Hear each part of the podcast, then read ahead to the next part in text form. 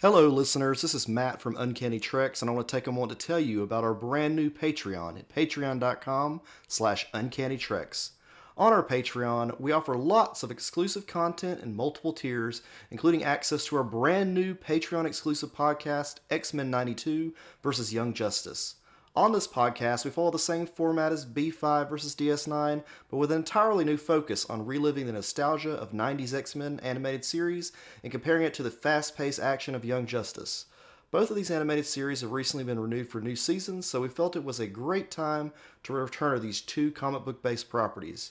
If you're interested in subscribing, please visit us at patreon.com slash uncannytreks, and you can always reach out to us on Twitter at uncannytreks. Enjoy the show, and as always, Thank you for listening.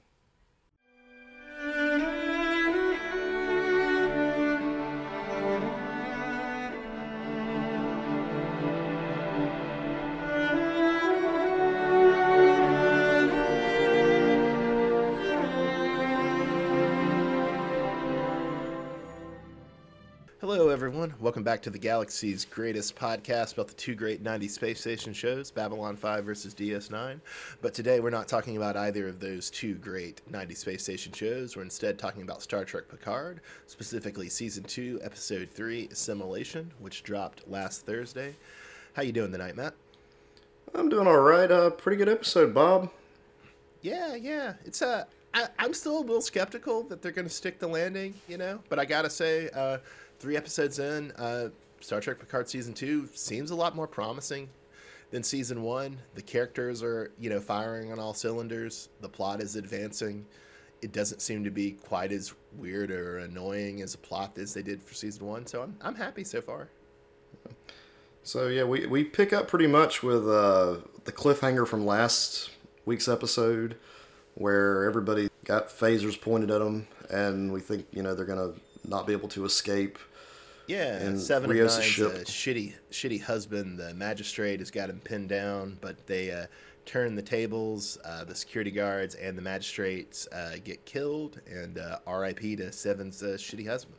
And I like the way that their phasers disintegrate the bodies completely. Like they were, they were able to avoid that whole awkward scene where they have to like dump corpses out of the ship or put stunned yeah. people on the brig.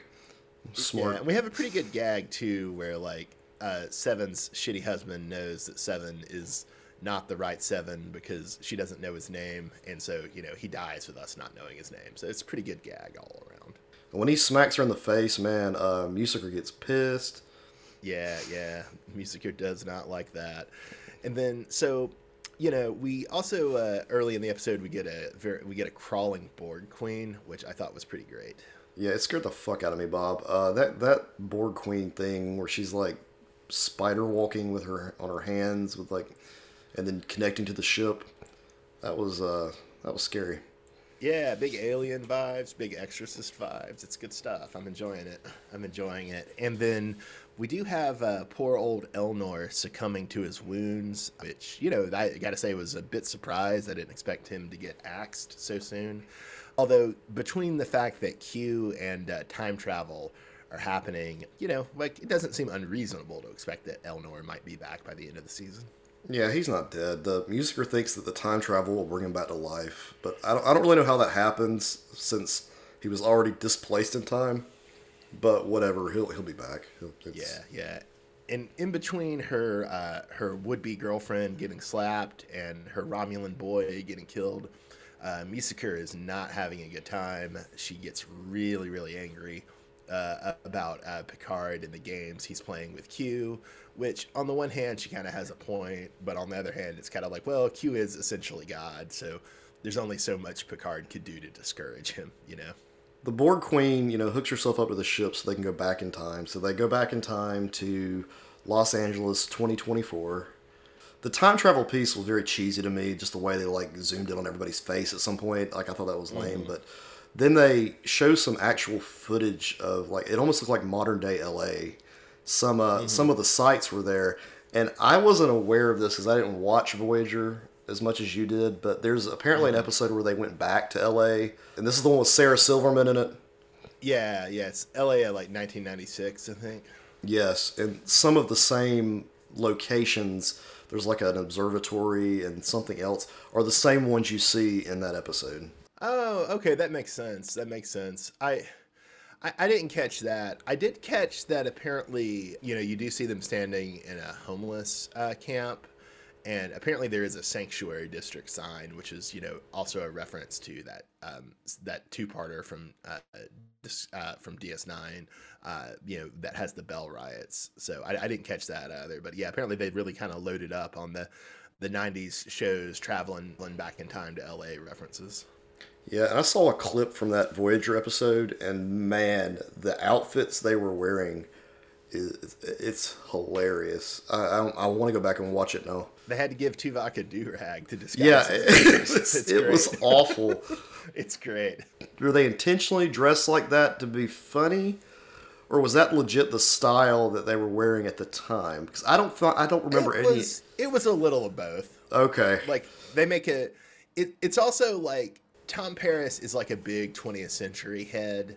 And if I remember right, he dresses them, and so it's sort of supposed to be a reflection of like his bad retro taste. Okay, because he's wearing like a Miami Vice looking kind of get up, and I was I just thought, yeah. Uh, like, yeah, it's a little past that. All right, but yeah, like you were saying, they they get to the they get they get back in the past.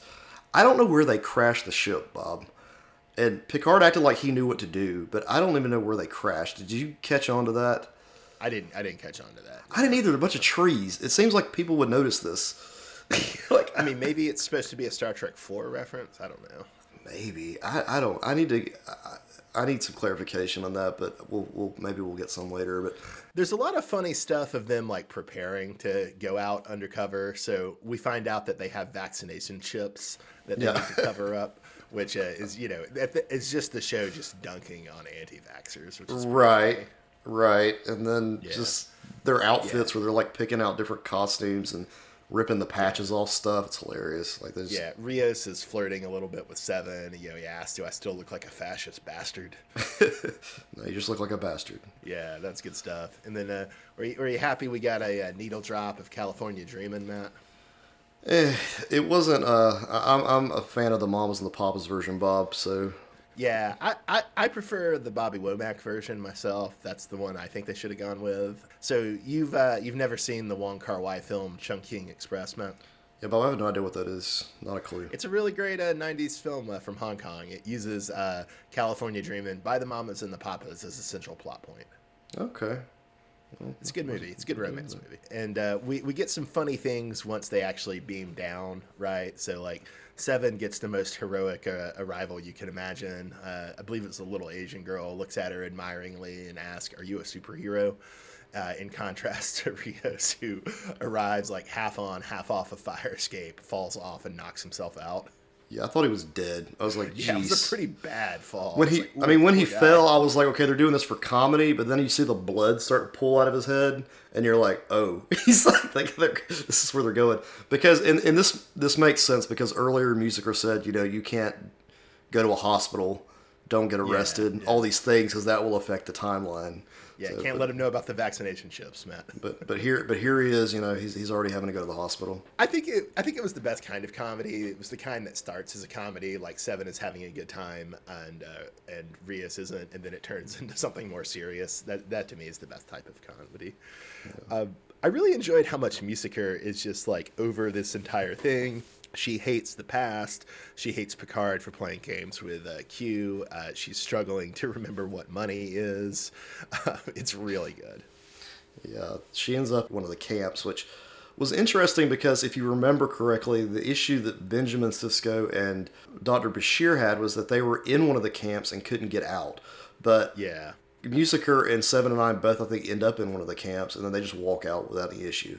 So Yeah, although it's it's more just shown as like just like a homeless camp, even though there Yeah. I guess there is the sanctuary district sign, whereas in the in the DS9 two parter past tense where you have the bell riots, it's more yeah, it's more like oh these people are all like confined to these districts like by the police. right. D- different city. So I mean, maybe it's just done differently. Yeah, that is true too. Yeah, this is LA and that was San Francisco. That's a good point. Yeah, and so I, I I actually really thought this episode was like a model of how to do politics with Star Trek. Uh, besides like the mild little trolling of anti-vaxxers with the vaccination ships. Um, it like really does show like how you know just awful and deeply wrong and deeply stupid our society is. You get this is skipping ahead a little bit but you know you see rios having to go to a clinic for undocumented immigrants. Um, you get you get to see the brutality of the ice raids you get uh, Musiker being confused by money. You also get her being kind of disgusted about the air pollution and the sort of environmental damage in general. You get the portrait of you know the brutal way our society treats homeless people and um, you get Musiker kind of making this observation that's a very Marxist observation that it's surprising how the society can endure with all these contradictions. And so, all this is the right way to do politics in Star Trek, which is to say, to actually talk about real issues, things people care about, things that are making people's lives worse, and, you know, imagine a society that solved those. And then there's the other way to do politics in Star Trek, which is uh, when you just fillet the Democratic Party which is uh, what spoilers uh, Star Trek Discovery season four finale did this week when they have a Stacey Abrams guest spot at the end of the episode. And so, yeah, I, I really liked this episode, and I really, really hated the Star Trek Discovery episode. I thought it was a useful and productive contrast. I didn't watch the episode, but when you told me about it, I was like, I'm glad I'm not watching Discovery this season because I'm just, I've been rolling my eyes at the Discovery from the get go. I, I some of the stuff I'm okay with, but then others like this, I'm just keep actual real politicians out of Star Trek. Yeah, politics is fine, but politicians not so fine. Or even have like I don't know, like you probably shouldn't do a guest spot with AOC or Bernie Sanders. I don't think I would love that either. I wouldn't. I wouldn't either. I would think it's stupid. If Bernie Sanders showed up on Star Trek, I'd be i have the same. I think I'd have the same feelings as with Abrams. But at least Bernie Sanders may be kind of funny. Oh, also he wouldn't do it because he doesn't Yeah. have any tolerance for bullshit. But exactly. like, at least like Bernie Sanders and AOC like actually like point towards a better future. They're not just like hack Democrats who endorsed Michael Bloomberg. like, you know, Yeah. like Stacey Abrams is like just the most hack Democrat you can imagine, and it's in case you're not aware, Stacey Abrams is running for governor, you know, this year in Georgia, which is where I live, and you know, I I wouldn't want her opponent David Perdue showing up on Star Trek either. Like, isn't it? like, oh, did da- did David Perdue win the win the governor's primary? oh no, no, no, no, not yet, no. But he's oh, like, 'cause he's, he's- he- there's nothing but commercials for him. Trump's endorsed him, all this crap. So, So he he is is he still he's favored to beat Kemp in the primary? oh yeah, most likely. Yeah, that, I, I figured he was favored, but okay, yeah, because the primary probably won't be till like July, right? Right, but it's just a big cluster. It's just ridiculous. Like if you're a liberal, whatever, but the the Democrats are the second most conservative political party in the developed world. Uh, you're standing for their their hack politicians is embarrassing, and yeah, it's just it's super embarrassing. And at least like in the past, Star Trek has had politicians on. on. The one example I can think of is the King of Jordan had a guest spot on Voyager, which was stupid and they shouldn't have done it. But at least it was like a cameo where he was like a science officer in the background, more or less. Yeah. It wasn't like, oh, this is the savior of the Earth, the King of Jordan, you know. Yeah. But yeah, no, Star Trek should be political, but it, it should not carry water for an, a mediocre uh, politician for an awful political party. The other funny thing about this is that it's not even like a good allegory because, like, no, because like the point is, and you might remember this from season three of Discovery or early part of season four, is that Earth is not in the Federation, right? Right. And you remember how like the portrait of Earth has been like pretty has shown it to not be a great place, right? In Right. in this far future that Discovery's in, it's kind of like isolationist and backwards and very and like too defensive. Like that's been the portrayal.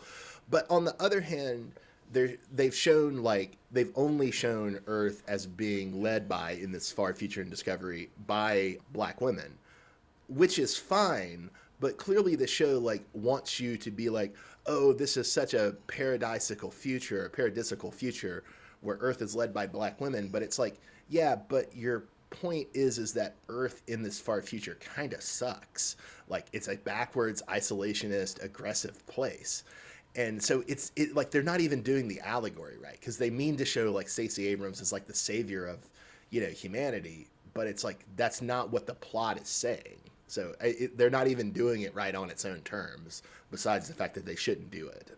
I'm, I'm just kind of glad I, I stopped watching Discovery after like the third or fourth episode of uh, season four. I, I just... Yeah, Discovery's now the worst Star Trek show. Like I, I I've had mixed feelings about it because it, it does some stuff very well and some stuff not very well, and it's been kind of up and down. But this is literally worse than anything Star Trek Enterprise ever did, and Star Trek Enterprise did some awful stuff. Like this is so bad. And I kind of like see by season three, I was kind of like on the fence at that point, to where I'm like, okay, I don't really want to watch much of this, but I want to finish it out. And then they got to season four, and I'm like, okay, we're just gonna just maybe watch a couple episodes here and in there. Some, in some ways, seasons four did improve. I mean, it did finally start developing some of the bridge characters. It did do better with doing more episodic episodes. So in some ways, it was finally improving. Uh, but in other ways, oh boy. All right, so let's let's move away from our discovery talk for a moment, and we'll talk a yeah. little bit about what's going on back on Picard. I really did enjoy uh, the quasi-assimilated Jurati. That was very good. Um, you know, her talking uh, shit to Picard. Sometimes I want to sedate you just for spite. Yeah, this that whole scene was very uh, intense because you didn't know if Jurati was going to be fully assimilated by the end of this. And I want to point yeah. out that in the previous episodes, the Borg Queen's looking at somebody. Who did I say she was looking at and staring at up and down? Jurati. Yeah, yeah. She she likes that brain on Jurati, Matt. Yeah, something's going yeah. on there. I guess I could reply to that by saying, Matt, you in 2024 should get a room. Yeah, we probably should the Matt, the last kind of big point I had that I enjoyed from this episode is that there's a lot of kind of effective foreshadowing where everybody has to barter. Like you see Seven and Musiker having to barter with uh, with the security guard in order to get into the observatory. You see uh, Rios getting hustled by this uh, little guy he describes as a little Vulcan, um, trying to get his com badge back. And then all this is kind of effective uh, setting up or effective foreshadowing of Picard having to uh, barter with a very flirtatious Borg queen who's po- who's partially possessing Jurati. Yeah, a lot of lot of parallels there. Yeah, so you know, at the end of the episode, you've got Rios kind of flirting with this doctor who's working on him and uh, ICE shows up to uh, take out her clinic, which apparently has been catering to, I guess, illegal immigrants, is what it's implying, or people who are yes, uh, documented. That's what's implied. Okay, I wasn't quite sure there. I was. I, I, I figured we had solved uh, immigration by 2024. But... Yeah, I mean that that would have been the time uh, Star Trek Picard could have had uh, Brian Kemp uh, leading the ice raid. That would have. that, that would have been actually very true and very correct uh, to to contemporary Republican Party. Or, I, or no, actually, I'm, I'm actually I'm being unfair. Really, it should have been Stacey Abrams and Brian Kemp leading the ice raid together. That would actually be a, a an accurate representation of uh, the two parties in American politics right now. Oh wow. Okay. Yeah. I, Brian Kemp's like, I'm going to deport these immigrants, and Stacey Abrams is like, I'm going to deport twice that number. Somebody needs to make a meme like that, please. We, we would greatly appreciate it, showing the comparison. I, I may I may try to make that meme. All right. So, anything else? I mean, that and then the episode ends with uh, you know Rios being arrested, uh, along with his doctor friend. We were complaining a little bit last episode that they kind of had the the cliffhanger and didn't just go ahead and do the time travel, but I gotta say, I was I was kind of surprised by the efficiency of how they got out of the cliffhanger and then went ahead and time travel. They didn't really dally in the kind of altered timeline where Earth was fascist, so that that was pleasant. And then yeah, it's a pretty good and efficient uh, introduction of them in 2024. Like you say, a lot of references to prior stuff, definitely to Voyager and DS9, maybe to Star Trek 4. So yeah, it's uh, good stuff. Good stuff. Well, we'll be back next week with episode four. Yeah, yeah, and uh, thankfully we uh, we may never have to talk about Discovery again because uh, I don't I don't know if I can keep talking about it after this episode. My God. All right, so this has been uh, Babylon 5, the galaxy's greatest podcast about the two great 90 space station shows. Uh, but this week we were talking uh, Star Trek Picard, Season 2, Episode 3. I am Bob from Cascadia. That's Matt from the Southland. We're part of Uncanny Treks. Have a good night, everybody. Thanks for listening.